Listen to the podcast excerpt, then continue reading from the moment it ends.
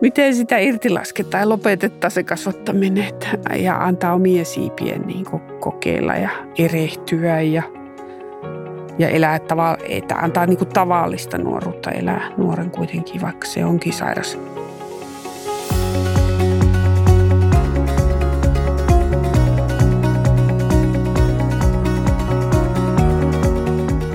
Tämä on Joka sadas Epilepsialiiton podcast. Minä olen Ippi Arjanne.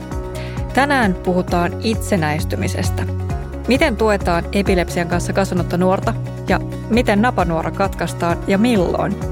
Mun kanssa täällä on kaksi äitiä, Satu ja Hanna. Kiva kun tulitte. Moi. Moi. Moi.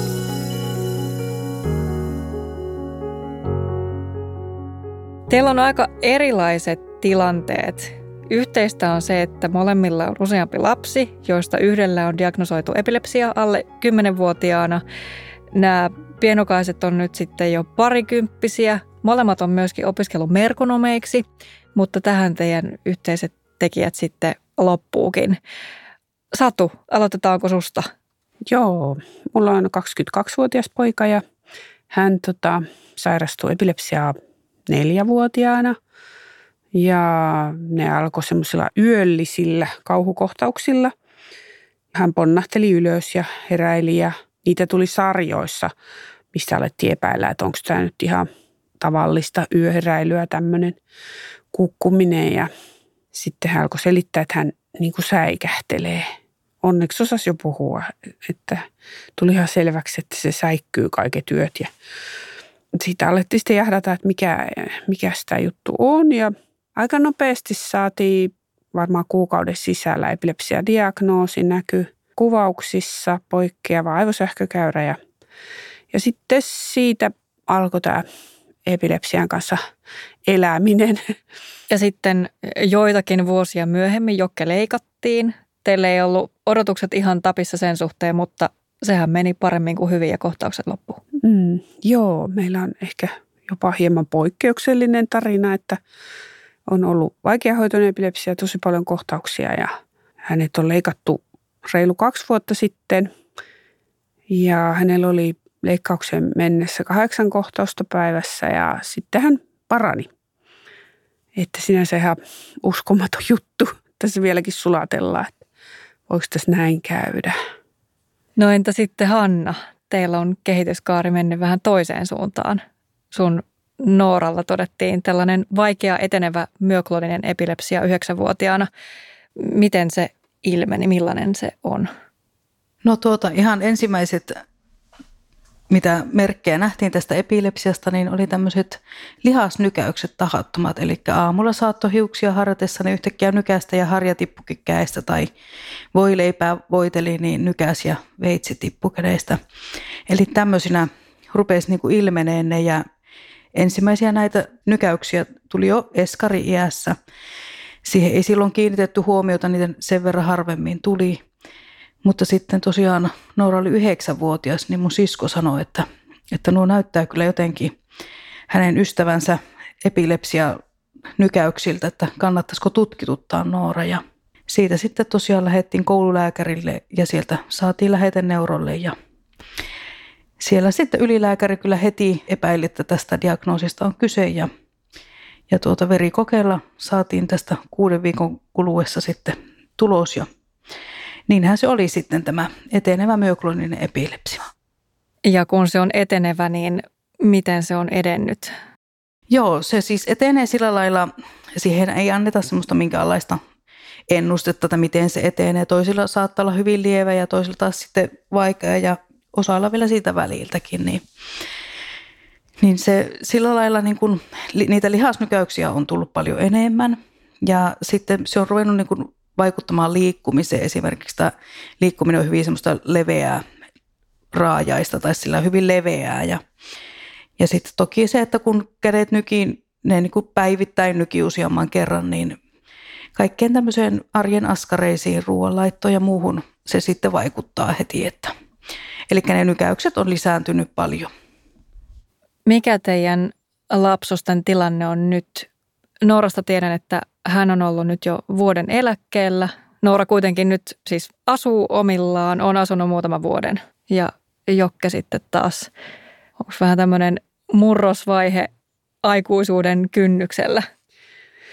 Joo, Jokke tota, on ollut vähän kaupastöissä ja vähän opiskellut ja tuossa etsii vähän paikkansa elämässä, että, että tota, hakee nyt vakituistyöpaikkaa just, että voidaanko se muuttaa kotonta pois.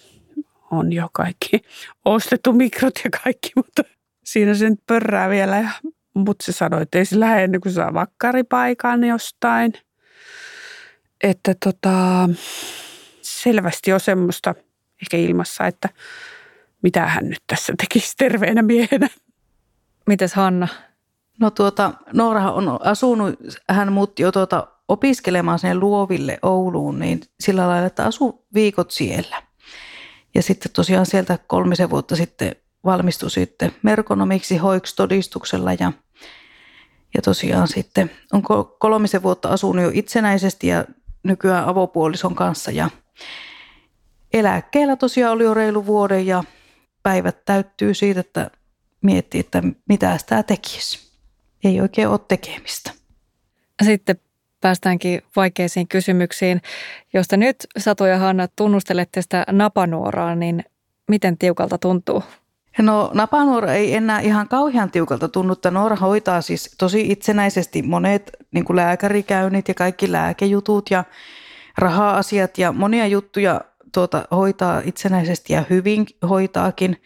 Mutta sitten kun se tulee se viimeinen hätä, niin vaikka se olisi kello kaksi tai kolme yöllä, niin äitille soitetaan. Että kyllä hyvin herkästi äitille soitetaan monestakin asiasta vielä. Joo, mä tunnustan heti, että mä, mä on ollut ihan hirveän tiukka se napanuora, että no – se osittain kyllä sillä lailla menee, että kun se on ollut niin sairas se lapsi, niin siihen on osittain ollut pakko pitää sitä napanuoraa tiukalla. Se ei ole ollut oikein, ei ole, on ollut kausia, että ei ole ollut vaihtoehtoja, että, että kyllähän nyt niin Jokke asuu kotona, kyllähän se nyt hoitaa tietysti elämänsä aika pitkälle itse, mutta kyllä mä vähän liikaa puutun joka asia. Tekisitkö tuota ja pitäisikö nyt tuota tehdä? Ja se aina sanoo, että no tämä ei nyt kuulu sulle. Ja sitten mä sanoin, että kiitos kun ilmoitat, hei, tässä menee meidän raja ja me tätä harjoitellaan, että mua ärsyttää se itsessäni yli kaiken. Mutta me keskustellaan tästä ja mustaa huumoria käytetään, että miten paljon niin voi puuttua toiselämään ja miten paljon ei voi puuttua. Ja, mutta me on niin sille päätetty, että kun hän muuttaa kotonta, niin sitten mä en pysty puuttumaan. Että sit tai toivottavasti en, niin se ehkä paranee tämä tilanne Niin uskotko sä itse tähän? kyllä, mä, kyllä mä ainakin uskovina kovasti. Voin kertoa, että ei taja, ainakaan itsellä ole ihan täysin onnistunut, mutta kyllä tulee puututtua, vaikka ajattelee välillä, että ei puuttuisi. Niin. niin. Mä en tiedä, missä kohdassa se meni, lähti menemään niille urille. Että ehkä olisi pitänyt vähän terhakkaammin itsenäistä jo aikaisemmin. Että, mutta tota, kyllä mä, mä uskon vielä, antakaa minun pitää hetken, joo, mä uskon Kyllä vielä. me tuetaan sua tässä. Hyvä, niin, kiitos. Meillä varmaan on se, että Noora on meillä tosiaan esikoinen ja meillä on, on neljä muuta tyttöä sitten oh. vielä, niin sekin on varmaan tehnyt siitä, että, että kun on sitten ollut niitä pienempiäkin, niin, niin, niin tuota, sitä napanuoraa on niin. pitänyt sitten vähän löysätä, että on kaikki Joo. ehtinyt. Joo, toi on totta, että mikä se on se paikka, että meillä on taas sitten nuorin tämä sisarus on hyvin itsenäinen, eikä ole ikinä antanut muu määrällä yhdestäkään asiasta, niin eikö se vähän lohduttaa? Kyllä. Ja hyvä juttu. Kuinka paljon Jokke ja Noora on tarvinnut teitä? Sä vähän jo Satu puhuitkin, että mm. on, välillä on tosi paljon tarvetta. Joo, joo, kausittain sillä kun tilanne on ollut tosi paha ja paljon lääkärikäyntejä, tutkimuksia – sitä on koitettu tsempata ja käytännön juttuja hoideltu. Mutta kyllä me sitten, kun on ollut hyviä epilepsia käänteitä, niin sitten on taas niin kuin loitonnuttu, että ei sitä nyt jaksettu sit sitä vatkata enää yhtään sen enempää kuin pakko. Koska se on tylsä aihe niin kuin koko ajan. Ja meillä on ollut se niin kuin kausivaiva, että on saattaa tulla vaikka tuhat kohtausta kuukaudessa – mutta sitten se on taas painunut piiloon, niin silloin on voinut niin kuin olla jotenkin hyvinkin itsenäistä elämää enemmän, mutta kyllähän se on vaatinut aika paljon kyllä. Joo, no kyllä meilläkin on hyvin, hyvin samanlaista, että, että just silloin kun epilepsia on huonompana ja on muutenkin huonompi jakso elämässä, niin sitten on, on enempi oltu, oltu tukena ja mutta sitten mä sen verran kyllä sanon, että Nooralla on siis aivan loistava fysioterapeutti, että vaikka on fysioterapeutti ja käy, ne, he näkevät niin kuin kerran tai kahdesti viikossa, niin tästä fysioterapeutista on tullut niin läheinen, että se osittain jopa sitten minua korvaa näissä tämmöisissä ihan lääkärijutuissakin ollut mukana ja monenlaisessa ollut apuna, että, että se, se on sillä helpottanut, että on ollut semmoinen niin kuin ulkopuolinen siinä myöskin. Mutta tosi paljon vaikuttaa se, että miten tuo tauti menee, että, tai minkälainen tilanne on. Sitten kun on, on parempaa, niin kyllä unohdetaan hyvin äkkiä koko epilepsia, mutta sitten kun on huonompaa, niin joudutaan sitten yhdessä enempi. Ja tosi paljon semmoista tsemppaamista ja semmoista, että eiköhän nousta vielä tästä ja näin. Joo, nimenomaan pitää jotenkin pysyä aika rohkeana itse koko ajan ja se vaatii tietysti sit sitä, että pitää sitä happinaamari itselläkin olla jostakin, että ettei itse väsy siihen rumpaan. Että semmoisikin hetki ollut, että oi apua, miten me jaksan tätä kaikkea tää ja hullun mylly meillä. En tiedä, onko Hannalla ollut semmoisia on, hetkiä? On välillä ollut, joo, tuntuu, että, että mistähän tästä lähtisi purkamaan, että selviäisi tästä hommasta, mutta, mutta sitten mm. kyllä sitä niin kuin ihmeesti sopeutuukin, että sitten kaikki aika hyvin tottuu. Joo, se on semmoisia hetkiä kyllä, mutta aika nopeasti niistä sitten kerää voimansa ja jatkaa elämää, että ei sitä oikein ole pystynyt laakereilla jäämään tai jotenkin silleen johonkin synkkyyteen vajoamaan. Eikä onneksi oikein tyypiltäkään sellainen. Joo, just voin niin yhtyä sanoihin kanssa tuossa, että, että ei, ei voi niin kuin jäädä vaan sinne synkkyyteen. Ja sitten tosiaan sekin niin kuin itsekin aina ajattelin, että aina jo, joka asiassa on jotakin positiivista, että koittaa, koittaa sitten löytää niitä, että ettei tosiaan vaivu, vaivu synkkyyteen tämän kanssa. Miten teidän lapset sitten, onko se kapinoineet tai vajonneet synkkyyteen tai No varmaan kausittain, riippuen just mikä tilanne on ja onko muita vaikeuksia. Musta se pelkkä epilepsia ei ehkä ole ihan niin kuin vetänyt synkkyyteen, mutta sitten jos siihen yhdistyy vielä muita ongelmia, niin sitten ehkä vähän ollut kausittain. Nyt tässä on ollut niin suurempi ihmetyksen aihe, että miten se ollaan terve ja tavallinen. Et se, se, sekin on yllättävää kyllä vähän niin kuin ihmetyksen aiheena. Mm. Joo, toi on noussut tässä podcastissa ennenkin esiin, että, että jos on koko elämä ollut kuitenkin se identiteetti, että mulla on nyt tämä sairaus ja näitä mm. koko ajan vaikuttaa mun elämään, niin kukas mä sitten oon, kun tämä loppuu? Mm. Se on yllättävää, mutta se on myös toisinpäin, että jos sä oot ollut aina terve ja sit sä sairastut, niin se voi olla vähän niin kuin yhtä traagista, että mm, sä ootkin mm. terve. Vaikka se kuulostaa hassulta, mutta ihminen on aika hidas jotenkin sopeutumaan kaikkeen tai sen pitää miettiä sitä aika pitkään, että miten sitä nyt eletään. Minkälaista se on ollut äitinä seurata tätä muutosta? Siinähän teidän molempien arki, ehkä kaikki oletukset, tutut rutiinit muuttuu, kun se sairaus lähtee. No niin, kyllä mä oon helpottunut. Me ollaan siis tosi paljon juhlittu ja muisteltu ja mm, ei, kyllä me ollaan, ilo, ilo on kyllä päällimmäisenä edelleenkin. Että, ja vähän semmoinen hölmistynyt olo, että oho, että onko tämä mahdollista. Tai itse asiassa mua vähän harmittaa, kun tullut vähän niin kuin liikaa surtuusta tai murehittua, miten tässä käy. Kun olisi tiennyt silloin neljävuotiaana, että tämä nyt ohi, niin eihän me mitään olisi välitetty. Että antaa se siinä vähän kohtailla, että kohta tämä ratkottu tämä ongelma. Mä ei hyvät huolet meni hukkaan. Mutta ihan mahtavaa kuulla, että Jokela menee, menee hyvin. Aivan. Olen vilpittömästi kyllä iloinen. Joo, kiitos. Mä, se on vähän vaikeaa tässä, kun tietää, että toisella on etenevää, niin ei ole myöskään niin kuin, viittis kauheasti hehkuttaa. Ei kun hehkuta tietää, vaan, mitä niin se... hehkuta vaan. niin, niin, joo. Ja toisaalta lasten mielet on sitten ehkä aika fleksiibeleitä, että kun teidänkin lapset on kuitenkin melko pieninä saaneet diagnoosin.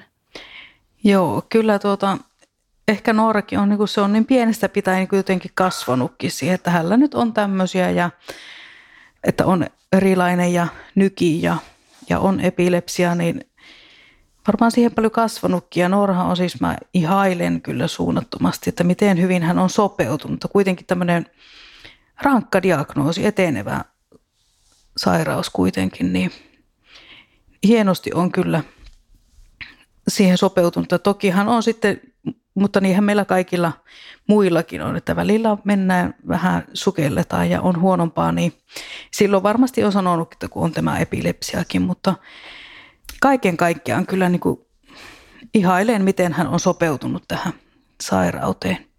Ja suurena apuna on ollut kyllä Epilepsialiiton kurssit ja nämä tapahtumat, että koetaan, että ei olla jääty yksin.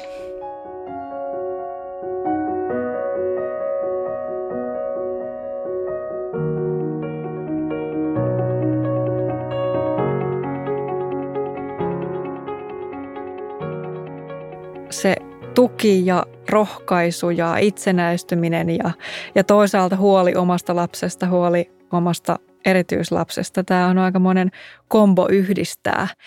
Niin miten te olette saanut sen huolen pidettyä jotenkin aisoissa? Ootteko te? Ei sitä aina ole saanut pidettyä.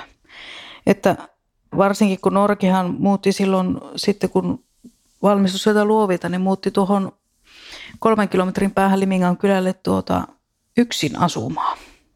Ja hänelle hommattiin sellainen hälytysranneke, kun Nooralla kuitenkin tulee aina ennakkotuntemuksia niistä kohtauksista, niin tämän hälytysrannekkeen kanssa sitten siellä eleskeli, niin, mutta onhan se aina, kun se ei vastaa puhelimeen, niin se on joka kerta se käy mielessä, että onko jotakin sattunut ja tai kun yöllä soittaa, että mitä on sattunut, pitääkö lähteä johonkin. Että onhan se, se on niin kuin, se huoli on aina. Teillä oli vielä semmoinen erikoishuoli kerron, että kun toi Nooran epilepsia on perinnöllinen ja teillä on niitä muitakin lapsia ja Noora on vanhin, niin Joo. niin sitäkin piti jännittää. Joo, kyllähän sitä varmaan sillä lailla kuitenkin aina seurasta, onko muissa niitä, niitä samoja merkkejä, että nykäiseekö käsi tai jotakin tämmöistä. Mutta tuota, en mä sitä kyllä hirveästi ole kuitenkaan miettinyt etukäteen, että, että jos jotakin Nooran sairaus on opettanut meille, niin elämään tätä nyt kun elämää eikä sit kun elämää, että aina sitten kohdataan ne haasteet ja jutut niin kuin aina kerralla, että ei kauheasti elä eteenpäin. Että ehkä se varmaan siinä konkretisoitu siinä, kun Noora sairastui, niin ei sitten, niin kuin, kyllähän se aina mielessä kävi, että entä jos täällä on muillakin ja, tai jollakin muullakin tämä sama sairaus, mutta että ei sitä kuitenkaan onneksi ole hirveästi niin kuin etukäteen miettinyt ja ajatellut tai pelännyt.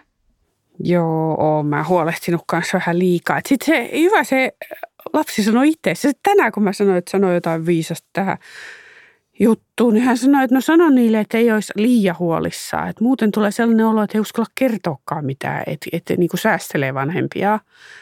Että tota, ei saisi niin kuin liian niin kuin hätäillä joka asiaa ja pienistä asioista.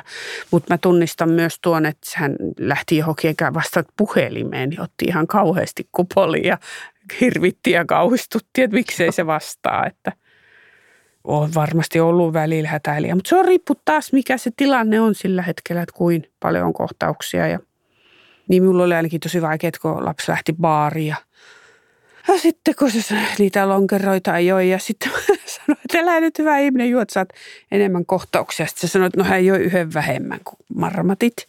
No, okei, okay. että periaatteessa pitäisi kasvattaa ihan samalla lailla kuin terve lapsikin, tämmöinen sairaslapsi. Ehkä itsessään ne ongelmat just, että miten niin kuin pitääkin ja mitä antaa ja mitä ei anna ja mitä luottaa ja mitä ei luota. Ja... Niin, mikä on niin kuin sopiva määrä itsenäisyyttä? Oletteko te löytänyt tämän kultaisen keskitien? Et se, se on kuitenkin, itsenäisyys on eri asia kuin että on pakko pärjätä yksin.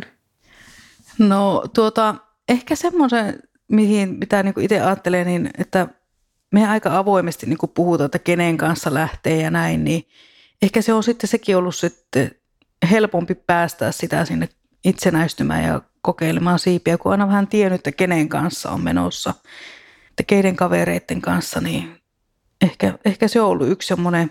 Ja tuohon kasvattamiseen muutenkin voisin sanoa, että tosiaan kun meitä, meillä on viisi tyttöä ja Noora on vanhin, niin, niin ei ihan hirveästi ei ole erikoiskohtelua Noora kuitenkaan saanut ihan, ihan samalla lailla.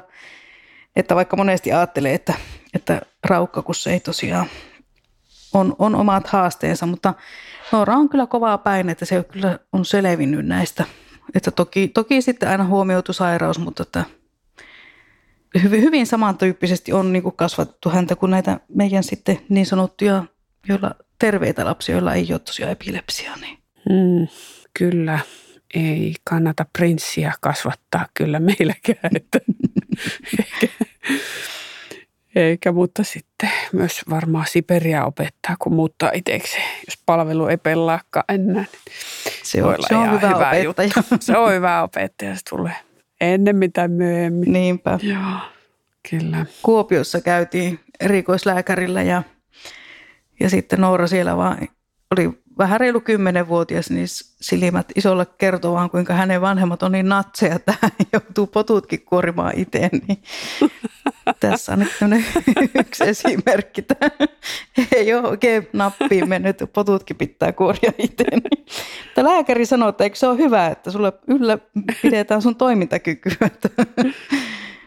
Mutta kyllä mä oon huomannut, että pitää omasta hyvinvoinnista huolehtia tosi paljon, että – jotenkin vaan nauttia omasta elämästä, että eikä liikaa siihen tarrata siihen lapsen elämään, että meillä on eri elämät kuitenkin. Että se kun pitää mielessä, niin se on ainakin mua auttanut aika paljon, että teemme elämät sekaisin. Joo, kyllä se, kyllä se näin on, että omaa elämää pitää elää ja, ja totta kai sitten aina kun jotakin sattuu, niin sitten, sitten enempi, enempi olla siinä, mutta – mutta toisaalta sitten taas tuokita Nooralla nyt on, on tosiaan se avopuoliso, jonka kanssa asuu, että sillä ei voi niinku tietyllä tapaa löysätä, että, että no siellä on joku, joka sitten kuitenkin huomaa, että jos jotakin erikoista sattuu, niin ei tarvitse itse olla niin, kuin niin koko ajan tietoinen, mitä tapahtuu ja missä Noora menee. Niin. Joo, toi puoliso olisi kyllä hyvä juttu. Mm, se on. Siihen, se. No niin, nyt alat parittaa sitä lasten, siitähän se tykkää. Joo, kyllä. Miten sen jatkuvan huolen kanssa pystyy elämään? Sehän on hirveän kuormittava tila. Joo, no on, en mä tiedä. Pitkään kun sattuu, niin tottuu. Kyllä oli sellaisiakin kausia, että, että oli vähän alamaissa tai ei, ei mä en masentunut ollut, mutta vähän silleen, että oi hitto tämmöistä. Kuitenkin, jos tulee tosi paljon kohtauksia, niin sitten voi, voi tulla sitten isokin kohtaus tai siedä päälle. Niin kyllähän se on siis niin kuin kuolemanvaarassa se lapsi. Tai työllä, jos ei kukaan kuule, kun tulee paljon kohtauksia, niin on ollut niin kuin pelottavaa, että mitä sitten könynnyt niitä yläkerran rappusia miettinyt, että miten, onko se hengissä aamulla. Että se, onhan se silleen tosi rankkaa – mutta sitten mä huomasin, että mun työ oli tosi kevyttä. Jos mulla oli raskasta kotona, niin mä menen niin töihin lepäämään. Sitten mä ihmettelin, miten ne ressaa joka asiasta. Tai kun jollakin voi olla työuupumus. että se oli mun mielestä naurettavuuden huippu. en mä nyt enää sitä ihmettele, mutta silloin ihmettelin, että tota, aina jotenkin hehkutti, että töissä on kaikki niin kuin hyvin koko ajan vaikka ehkä ihan ollutkaan aina, mutta jotenkin niin kuin se oli vain niin helpompaa, helpompaa se työelämä jossain vaiheessa. Oli hyvä, kun kävi töissä. Joo, kyllä semmoinen, että on, on niin kuin elämässä monenlaista, monenlaista, niin varmaan pitää kuitenkin, että sitten kun ei ole ihan pakko huolehtia, niin on myös muuta ajateltavaa ja muuta tehtävää, niin, niin ehkä sitä niin kuin sillä selviää. Ja niin kuin Satu sanookin, että tuota, kaikkeen tottuu. Tässä on tullut hirveän monta hyvää elämänohjetta ja kasvatusohjetta, ja, mutta antakaa vinkit toisillenne ja kaikille, joiden itsenäistyvät lapset ovat epilepsian kanssa lentämässä pesästä. Joku tsemppivinkki. No aloita sä Hanna, kun meillä vielä pörrätään siinä kotona. Niin, teille pörrätään. No tuota, semmoisen tsemppivinkin, että apua ja semmoista tukea kannattaa niin kuin – etsiä ja hakea. Että aina sitä jotakin jostakin löytyy, vaikka välillä tuntuu, että ei, ei kukka osaa kertoa, että miten tätä tuettaisiin tähän itsenäistymiseen. Ja sitten ihan niin kuin vaikka vertaistukiikin, että mielellään, vaikka jos joku haluaa soittaa ja kysyä, niin kerron, että, että mit, millä kaikilla keinoilla pääsee eteenpäin. Ja, ja kyllä lämpimästi niin kuin suosittelen, että mahdollisimman paljon niin kuin tukee siinä itsenäistymisessä, että jos vaan lapsella haluaa lähteä tai nuorella haluaa lähteä kotoa ja näin, niin tuota, järjestää niitä asioita niin, että se on mahdollista. Niin mä ajattelen, että se on kuitenkin sit lahja se itsenäisyys ja tota, se on lahja molemmille. Et kun itsellekin tulee ikää ja muuta, niin sitä loputtomia ketään voikaan, että se on pakko luottaa, että elämä kantaa ja, ja jutut kantaa ja lapsessa on itse voimavaroja ja mitä ehkä näe siinä kotona asuessa vielä, että mistä sitä tietää, se lapsi on ihan yhtä sitkeä kuin itse tässä on joutunut olemaan. Että. Näköjään. Niin. Kiitos hirveästi Hanna ja Satu, että tulitte vieraaksi. Kiitos. Kiitos. Kuuntelit Epilepsialiiton podcastia Joka sadas. Keskustelu jatkuu somessa hashtagillä Joka sadas. Podcastin on tuottanut Jaksomedia.